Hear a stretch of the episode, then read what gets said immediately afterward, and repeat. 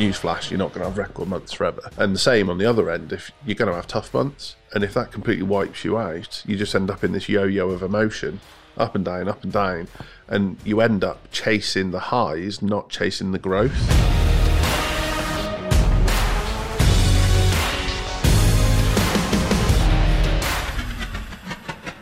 Hi everyone, welcome back to the Stay Hungry podcast. It's Joel and Andy, and today we're talking about unstoppable entrepreneurial mindset. Bloody hell, Andy, two in the bag today. I know, done well, haven't we? Stephen couldn't believe that uh, we sort of uh, haven't got loads and loads of episodes in the bag. Oh really? so yeah, just been so busy, haven't we? But yeah, I think we just need to block off like an afternoon every week or something. Pretty good for us as well, I think. This like sounds a bit self-indulgent, but sometimes you forget what you know. Yeah, we just want, want to share it with some people. Yeah, podcast. I think. Um, oh, because we had some great guests on, but funnily enough, The big the listeners, episodes that are yeah. most popular seem to be the ones of you and Marth or me and you, or you know, just chewing the fat and sharing some of the stuff we know and picked up over the decades, centuries. yeah. And apparently, this one's about an unstoppable entrepreneurial mindset, which might be the longest podcast title ever. Cultivating. Fucking hell. Yeah, well, you haven't, I didn't say that bit, Okay. so we're all good. Um, yeah, and basically, I guess the the the point that we talk about mindset a lot on this podcast, and for want of a better phrase, an unstoppable entrepreneurial mindset, is that building a business is tough. Hate for everyone, that's for sure. Yeah, and building a, I, I want to say proper business is even tougher. so it's, yeah, I think plenty of people can make a living. That's not the same as having a business. And when you get into the place where you need systems, processes, scalability, saleability, um, yeah, all the stuff that you love. Know, I've just been talking to well, that guy who's coming in for an MTS strategy session. Um, uh, I'd got Evie to run him through Waybook, just a freebie over Zoom, and yeah, he's fully embraced it now, putting all his processes in there, and he feels so much clearer on and on his business, and and when he recruits now that here we go, here's a manual of how I do things, and he loves all that, and I was like, I understand it. I, I totally appreciate it's important, but fucking, I don't want to do it. It's not your bag at all, is it? But you know, my, my brother's a teacher. He loves organisation. He loves processes. He loves helping children. So literally, I can't think of anything worse. But he can't think of anything worse than running your own business as well. Yeah, He likes picking up your own uh, steady paycheck every month. He loves working nine till three half the year. You know, it's uh, just a shout out to one of your teacher friends there, Joel. yeah, that's bloody horrible. That is. Yeah, God, I mean, I couldn't. I couldn't do like, what they. do. Oh, can you imagine? Some of the little shits Oh well, now. yeah. I mean, I was having a Not con- just my kids. I was having a conversation this morning about how tough society is at the minute for many people, and some of the kids that must come into these schools at the minute. Teachers are heroes. Yeah, absolutely. I I, I wouldn't do it. Um, but then Because you're a social worker as well, right? It's like- for certain parents, I think, well, the guardians that they just, just, some, of the stuff these kids go through. teachers aren't there to raise your children; they're that- to educate them. Yeah, but I mean, we're so fortunate to be sheltered through from some of the shit that these ki- kids, you know, fostering an entrepreneurial mindset is a piece of piss compared to what some of these kids are going through. So, Aye, aye. um, yeah, so I guess like the thing to think about in business, the thing, the, the hurdles you're going to encounter are like, um, I mean, the big one that often derails people is slow sales, periods of slow sales, um, things not working, Dealing with twats. dealing with dickheads. Like, yeah. so, so we're lucky because we deal with other business owners, but obviously a lot of our clients deal with the public. yeah, you nearly said the great unwashed. the great unwashed. I mean, the great British public. And you know, if we're talking to say a gym owner who's got like three thousand members, he or she is going to be dealing with quite a few fair dickheads. You know, like So we- we, we- know the entitlement we see is is is rife. Could you imagine if you have to deal with the public? What We we across? work with an awesome gym owner at the moment, um, but they, they were having a lot of trouble in their gyms of under 16s, Oh, right. so they had to ban under 16s. The shit that caused Really? from people related to them and other members, Oh, just like the the sort of compartmentalization you'd have to do to just be able to sleep at night having made that decision would would be significant. You're talking serious sums of money that people, you know, just just because It's- you're it's trying to protect your other members. being a member of a gym or being a being a a, a customer somewhere, it's not compulsory. Mm. So if you're really not happy with your gym, guess what? Fucking leave. Go to another gym. Well, I, I and I think this is something that business owners have to work on. Is all problems are a leadership problem, so Mhm. ultimately it is your problem. But people don't have a right to work with you. So just because you offer something doesn't mean everyone can have it, and that's really tough because you can't discriminate. That's that's mm-hmm. illegal. But you can be selective in your tonality and the way that you do business and the way that you decide to operate so that you're not for everyone. And sometimes it's really hard because I think generally the level of entitlement entitlement in society, everyone thinks that they're entitled to everything. And so it's like, well, you're too expensive for me. How am I ever going to be able to grow my business? For example, that's something we've heard. You're, you're, you know, surely don't you don't you want to help the little guy kind of thing? It's like, yeah, I'd love to, and I'd put out a lot of free resources, and you can buy my book and watch my webinars or come to an event and see me speak. But what I can't do is run your advertising campaign for you for that price when I'm running an advertising campaign for Bob down the road at an entirely different price. That's not ethical either. You're too expensive is another way of saying I can't afford you. Yeah. Yeah, because like the days of the customer's always right are just long gone. It's like you and I and and other business owners go through too much shit to, to, to put up with dickheads. Yeah. And it's like I- if if if the way that we price things doesn't fit with your budgets, that's fine. But you don't have to kick off and expect me to reduce my prices. Yeah. And and I totally appreciate, and this is a mindset Martin thing. fucking Lewis says. To- but again, Martin Lewis does a great job of sticking up for the little guy in, in various in various things where people have been wronged. Go shopping with my mum and, and you, you'll But- change your mind about well, yeah, because you can't negotiate on the price of a light bulb. Yeah, I get it. She literally has haggled over one light bulb. Yeah, uh, yeah. God, it was embarrassing. I, I'm not. I'm not sure that's Martin's fault. No, Martin Lewis said you should always. Oh, mum, if you're buying a hundred light bulbs, not one. But that whole like, yeah, like us pricing ourselves out of a certain marketplace, or us tonally speaking in a way that means certain people don't want to work with us, or us having a certain set of values means that people out there will think we're dickheads, and that's okay. I'm upset now. But yeah, but it's that whole like having the mindset to be to have the clarity to be like it's all right for people not to like me. It's all right for people mm-hmm. to say bad things about me because that means for every person that's saying like this is kind of how I I look at it. For every person that's saying something bad about me, someone else will be thinking that's a good thing. And I mean that's not strictly true, but it's it's a healthy way to think about it. That Yes. So, one person says you're too expensive, someone else says, well, they're just not for you. oh God, I read a quote the other day. It was attributed to Mike Tyson, whether it was him or not, but I don't know. But someone like, oh God, fucking, I was like, if if everyone likes you, you're doing something wrong. I'm gonna have to fucking look it up now. Because yeah, if you're if you, I mean, we say this in, in your marketing message. If you're trying to appeal to everyone, you, you will appeal to no one because you don't want anyone to not like you. But the flip is, you won't get anyone to love you. yeah. They'll they'll be a bit a bit the best way you. best way to remember that is the kids at school that kind of floated. who you can't even remember their surname now. Yeah, and it's brutal, but I don't mean it in like a bullying sense. And I, th- I think I was a bit of an in betweener. I, I I think sometimes I tried to people please too much. You don't find your tribe. You don't find. Surely you were the only six foot two 12 year old at school Well, there, there was an element of that. with a beard. I, th- I, think, I, think, I think when people were like, "Fucking hell, he's had a growth spurt," things changed a bit.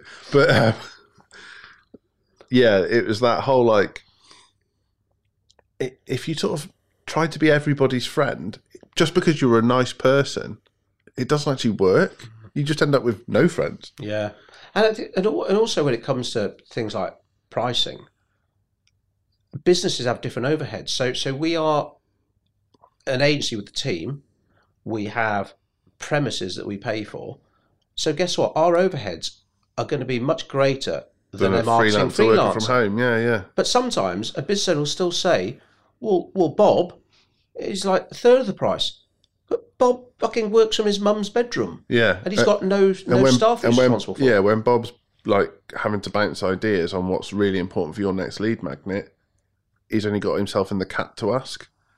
Where our team can all get hmm. together in a huddle, as we do every week, bounce ideas, come up with ways to improve things, come up with the bits that we need to get rid of, and then go back and provide that value to the client. Neither is wrong, but that's the difference in the price point. That's the difference difference in the value. Yeah, yeah, absolutely. And and we've realised now that, well, not now, but certainly um, it wasn't the case at the beginning.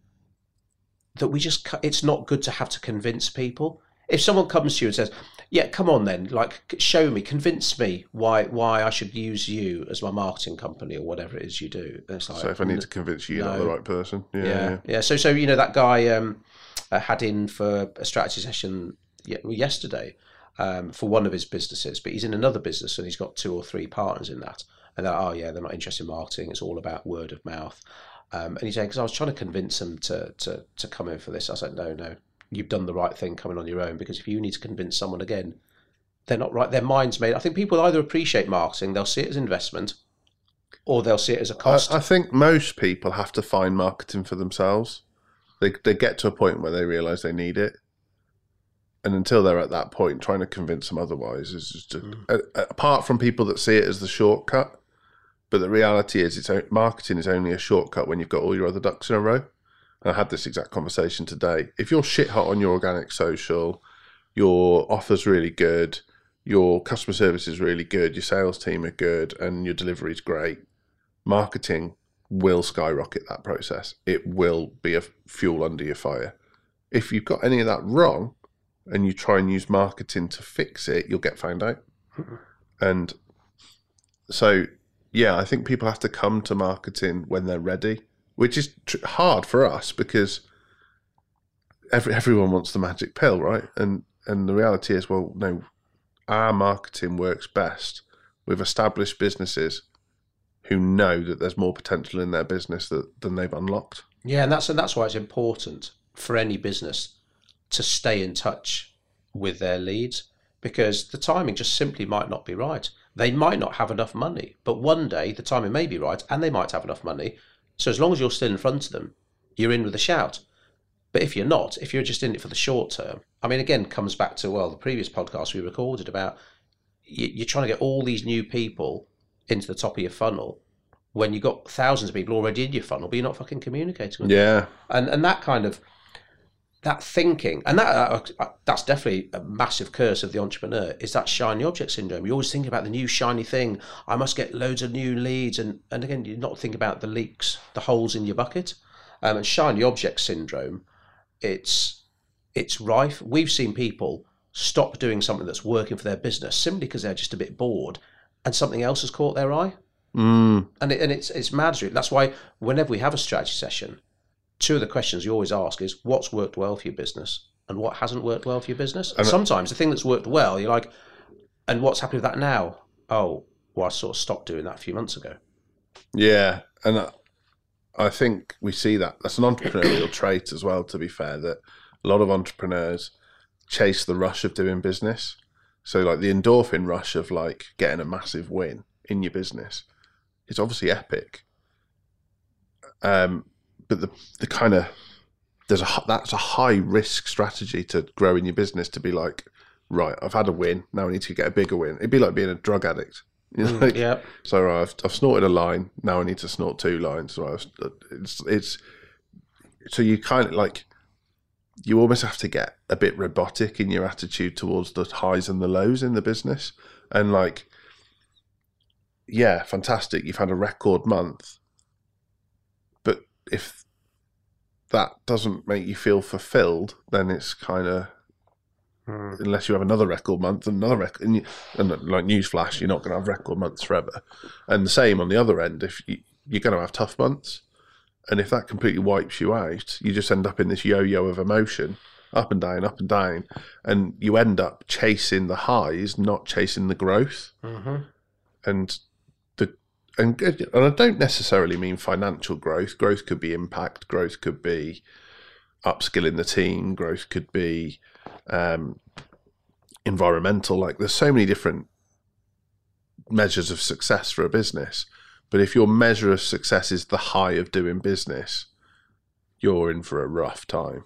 Mm, those highs and lows. I mean, we've seen, uh, well, a couple of our clients, their their mood, their their feeling of happiness is almost dictated to by by how their clients are. Clients are happy, Oh, they're yeah, happy. yeah. Clients are sad, they're sad. It's like letting money. I mean, obviously, money is important, but certainly letting other people dictate your mood.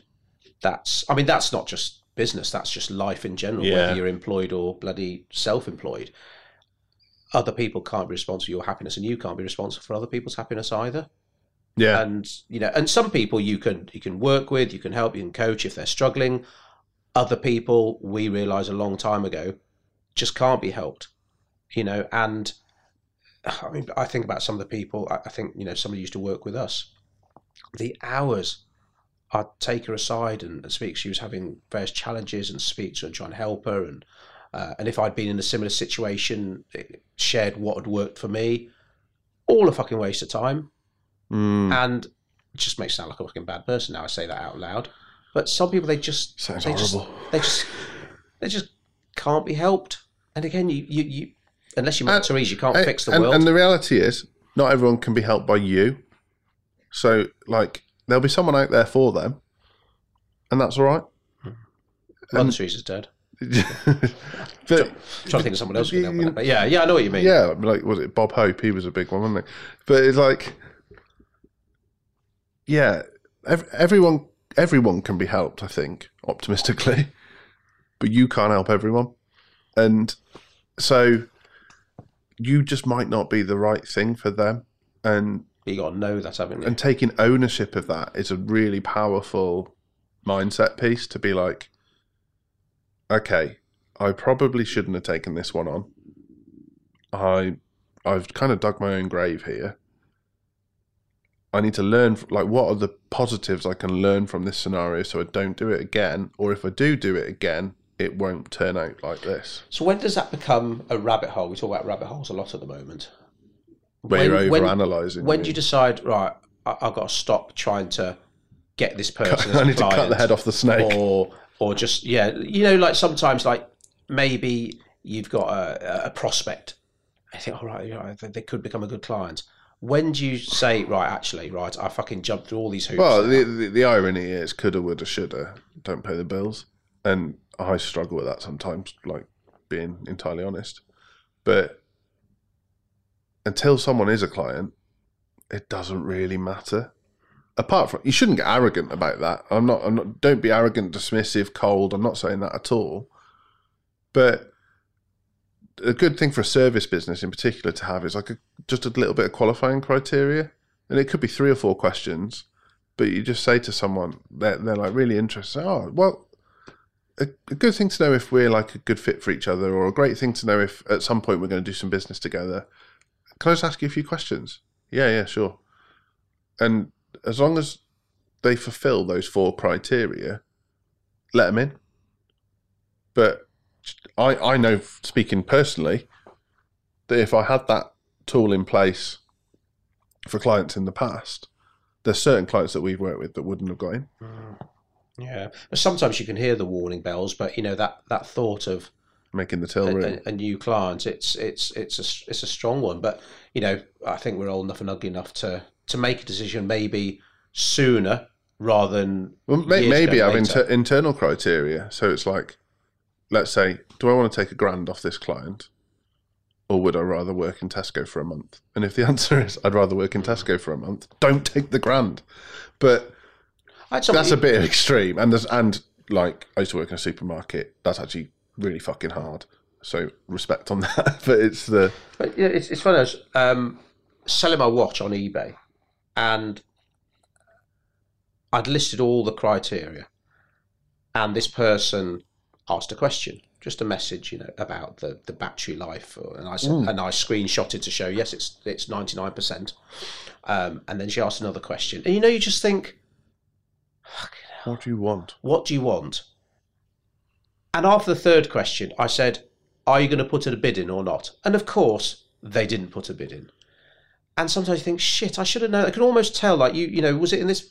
No, it was in the previous podcast, wasn't it? You were saying you can almost tell by the questions people ask, by how they are in the coffee Yeah. queue, how they write on social media, how they write their emails, almost what kind of person they are. And sometimes you've got someone who, there's nothing wrong with asking questions, of course. But when someone's going this and they want that and jump through this hoop, jump through that hoop, it's like, are you going to fucking buy or Yeah, not? and I, and I, I don't. think, our coach, does that really well. Yeah, and I- are you going to buy or not? I don't think it's broad brush judgment. So we're not. I'm not saying they're then therefore a bad person. What I'm saying is they're not compatible with you. Mhm. So it's like you don't like fuss. That, that's. I think that's fair to say. You don't like fuss. You don't like fluff. If someone asks you more than three questions about a watch that where all the information's already available, I can imagine they're probably not compatible with you. You, when you say fuss, do you know what I hear? When you say I don't like fuss, What do you hear? I, I look at fuss as time.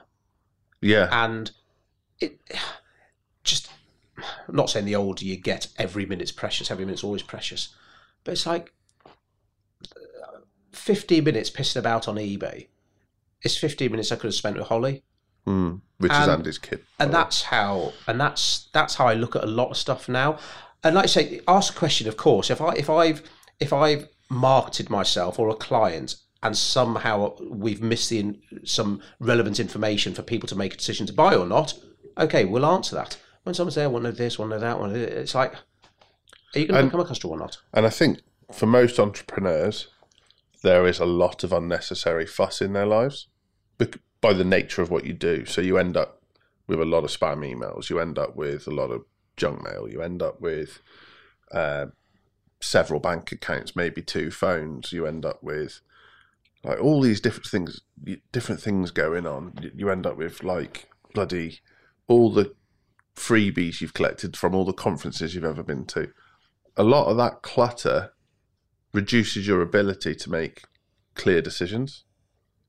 And so when we say fuss, we don't mean when you go and see your gran and she gives you a cuddle. We mean the the, the unnecessary stuff or the stuff that maybe makes someone not compatible with you as a as a customer supplier relationship. I, I and I definitely think I know we've bloody we've been in the game a long time now, but I think where we are in terms of how we write marketing messages for clients now,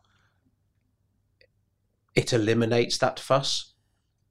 Sometimes a prospect will have to ask one of our clients a question, Yeah. but generally speaking, the FAQs have been preloaded.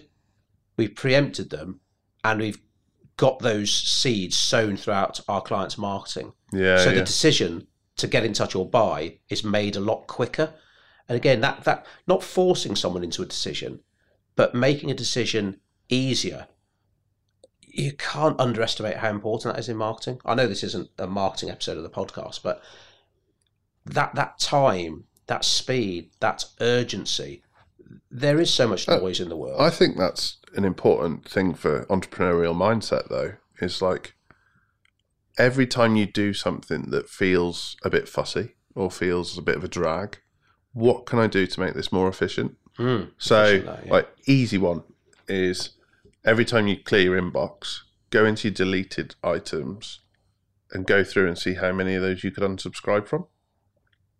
Because the next day you'll get less emails, basically. Um, another easy one um, when you move house, don't put a forwarding address on your move because then all the junk mail will come with you.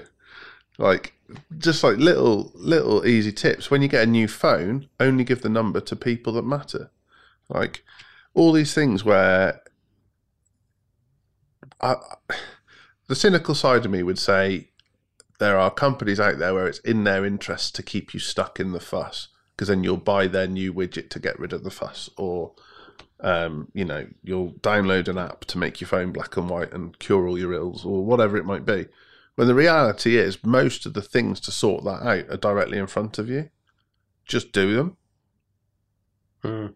So yeah, um, so on that line, um, I put my phone away in the evening now, Mm. eight o'clock, sometimes a bit earlier, because I was like, oh, I'm just on TikTok too much. Now that the algorithm knows what I like, I just get served non-stop like MMA, judo. I'm getting served amazing stuff. on TikTok Yeah. at the moment, and and it ain't good. Well, I took so it was stupid. So I took the TikTok app off my phone, and guess what happened? My screen time was the fucking same. So it's not the apps that are the problem; it's the phone. Phone. So that's It's why designed to make you look at yeah, it, So I put the phone away. So instead of spending time on TikTok, I was just spending more time on other shit. Instagram, yeah. yeah. So just yeah, Instagram. really so like, for me. like TikTok for me at the moment serves this thing, and it's like facts you may not know, and it plays this like haunting music, and you can flick through like five historical facts, and it'll be like, on the first day of the Battle of the Somme, the British forces lost fifty-seven thousand people, and I'm like, fucking hell, that's that's a lot. Shit. So then I'll go and read about the Battle of the Somme. Before I know it, an hour's gone Mm. and, and my dinner's gone cold, and Hannah's looking at me like, "Where the fuck have you been for the last hour?" And it's like, well, that is not entrepreneurial mindset, is it? So yeah, my, I'm I'm in the same boat now. We've we've got a spare room at home, and come half past seven, my phone goes in the spare room and doesn't get picked up unless it's urgent till the next day. Yeah, I think I mean obviously the phone just an amazing invention, but when it comes to thinking clearly and doing the stuff that you need to do and need to focus on to move you forward, it can be a massive distraction. And for some of our clients, you know, on the coaching side of things, we have to work practically with them on that. Yeah. It's just like saying, "Oh, yeah, sorry, I haven't got time to do that. I haven't got time." And without getting ruthless about it, it's like, "Show me the screen time on your phone." Mm. It's like seven hours a day. It's hard to say you haven't got time to do something that you know we've agreed is going to move you forward when you're spending seven hours a day fucking on TikTok. Yeah, and like so, you know, let I monitor my screen time. My screen time is high because a lot of the work I do is on my phone. But that's also an excuse I tell myself to allow me to have high screen time. So it's you know, I, I let's face it, like my, my wife works outdoors. My screen time should be higher than Mm. hers. Yeah. I don't think my screen time should be eight hours a day, which I think it was last week, but that's because I took a week off. I was bored out of my mind. So, do, do you think? I mean, I mean to go back to like dealing with the public and and wanting to keep everyone happy. There still is that pressure to play it too safe when it comes to to someone's growth mindset. Pushing themselves. I don't want to piss anyone off. I don't want anyone to think I'm a twat. I don't want anyone to think who does he he or she think yeah, they Yeah, are. and there is a misconception that your mindset is all about being resilient, and it's not. It's partly about being resilient, but if you try and be like a bull in the china shop and, um, well, I don't care if people think I'm a twat. It's going to Mm. come across. Mm. People are just going to think you're a wanker. So it it is more subtle than that. It's it's more about having having the ability to shift your focus. So it's like someone emails you saying, "Oh, I think you're a twat," being able to not have that consume your entire day, being able to still enjoy time with your kids or still Mhm. um, taste your food properly at lunchtime, be present, Mhm. enjoy a cup of tea, like really little things, Mhm. but that's that's the the difference. I think a lot of people don't quite grasp that they're in control of their thoughts, and so being obliterated by a shitty email from a client or a parking fine or whatever it might be, um, is they're not they're doing themselves a disservice. Now, I'm not saying they're wrong because it's bloody awful when you're that wound up by things. It's not a nice feeling and it's horrible to see people go through it. But there are options. There are things you can do. Go for a walk, get some fresh air, go to the gym. that's why I think you know you talk about purpose and vision a lot. I think when when you're really dialed in to what you're here to do, what you want to do, lots of stuff that would have bothered you before becomes less significant. Mm. So we know we used to be the people who someone would send a shitty email on a Friday night and it would fucking our, ruin our weekend. Now we probably won't be checking our email on a Friday night, but if we were, we could compartmentalize that because I know that that's someone who is not going to make a difference to my life, my wife's life, or my children's life. And I'm going to focus on my purpose and vision, which is to do X, Y, Z, and off I crack. Yeah. I I know from a position of vulnerability that when I lose sight of my purpose, things start to go to shit. Sad fishing. Have you heard of that? Oh god, is that like when people play violin music and stuff? Well, yeah, no, I hadn't heard about it. Just that conference I went to, they were talking about vulnerability, and obviously, I know you've got to be in your bonnet about the massive difference in vulnerability and using it to help someone. Yeah. Um, and yeah, they were talking about well, the same thing, but they called it sad fishing when you're basically wanting the violins to play and people to say, "Are you okay, hun? You okay?" And I just hadn't heard that term before. I Good thought, good "Oh, phrase. cool, that. isn't it?" Yeah, I'd not heard that. Yeah, to nick that one. Yeah, I'm, I'm, I'm not talking about sad fishing. I'm talking about if you're every once in a while as an entrepreneur, you're gonna feel a slump. You're gonna have maybe someone hasn't paid, maybe you've got problems at home, whatever it might be, and you'll lose sight of your purpose and vision, what you're trying to do. And that's when you need to lean on all the other structures you've got. That might be, you know, journaling, Mhm. exercise, walking the dog, reading, doing your job, whatever it might be. Um, and I, and I do think that having that sense of purpose. Now, I'm not saying we all need to think we're Jesus. That's not. That's not. It's just like having a bit of clarity about like what's my why. Why like, and it might be something as simple as, um, I want my wife or my, my significant other to have to have a lovely life. That that's a good. That's a solid purpose. It might be I want to change the world. Neither neither of those are right. Neither of those are wrong. But I think when you haven't got a reason, life is just that little bit tougher. And so the the trick as an entrepreneur is sometimes you get you get to your reason a bit quicker than you think you're going to, and you need to find a new one. Yeah. And then and then it's about working with people who can help you unlock that. Do you think every mindset podcast we do just comes back to Simon Sinek every time? It's like start He's solid, why. isn't he? It He's is, yeah. solid. Him and Robin Sharma have got it pretty dialed in. Yeah, every time I watch one of his videos, I'm like, "Fucking hell, that's pretty simple, but that is so good." He did one about Navy SEALs and about um, like trust and performance. Just a simple diagram on a flip chart. I was like, "Shit, that's powerful." But yeah, start with why. When you know why you're doing what you're doing, and and who for, you summed up to have a purpose that involves other people, your your partner, your children, whatever. Someone sending a shitty email becomes just like Insignificant. yeah, and, and I think over time as well, you know, adversity breeds character, all that kind of stuff. When when you are out of your comfort zone now and then, when you've had to deal with shit, just over time, you just become a bit more bulletproof to it. It's when you try and stick your head in the sand and avoid those situations, that's when I think problems can occur. Yeah, yeah, I've, yeah. You've as an entrepreneur, you've you got to be willing to put your head above the parapet, and ultimately, you've got to have the techniques in place to deflect. Sometimes move your focus away from the shit that's being thrown at you. Yeah, nice one. Powerful stuff. What do people need to do if they want to talk about that a bit more, Andy? Apply for a free discovery call at codebreak.co.uk.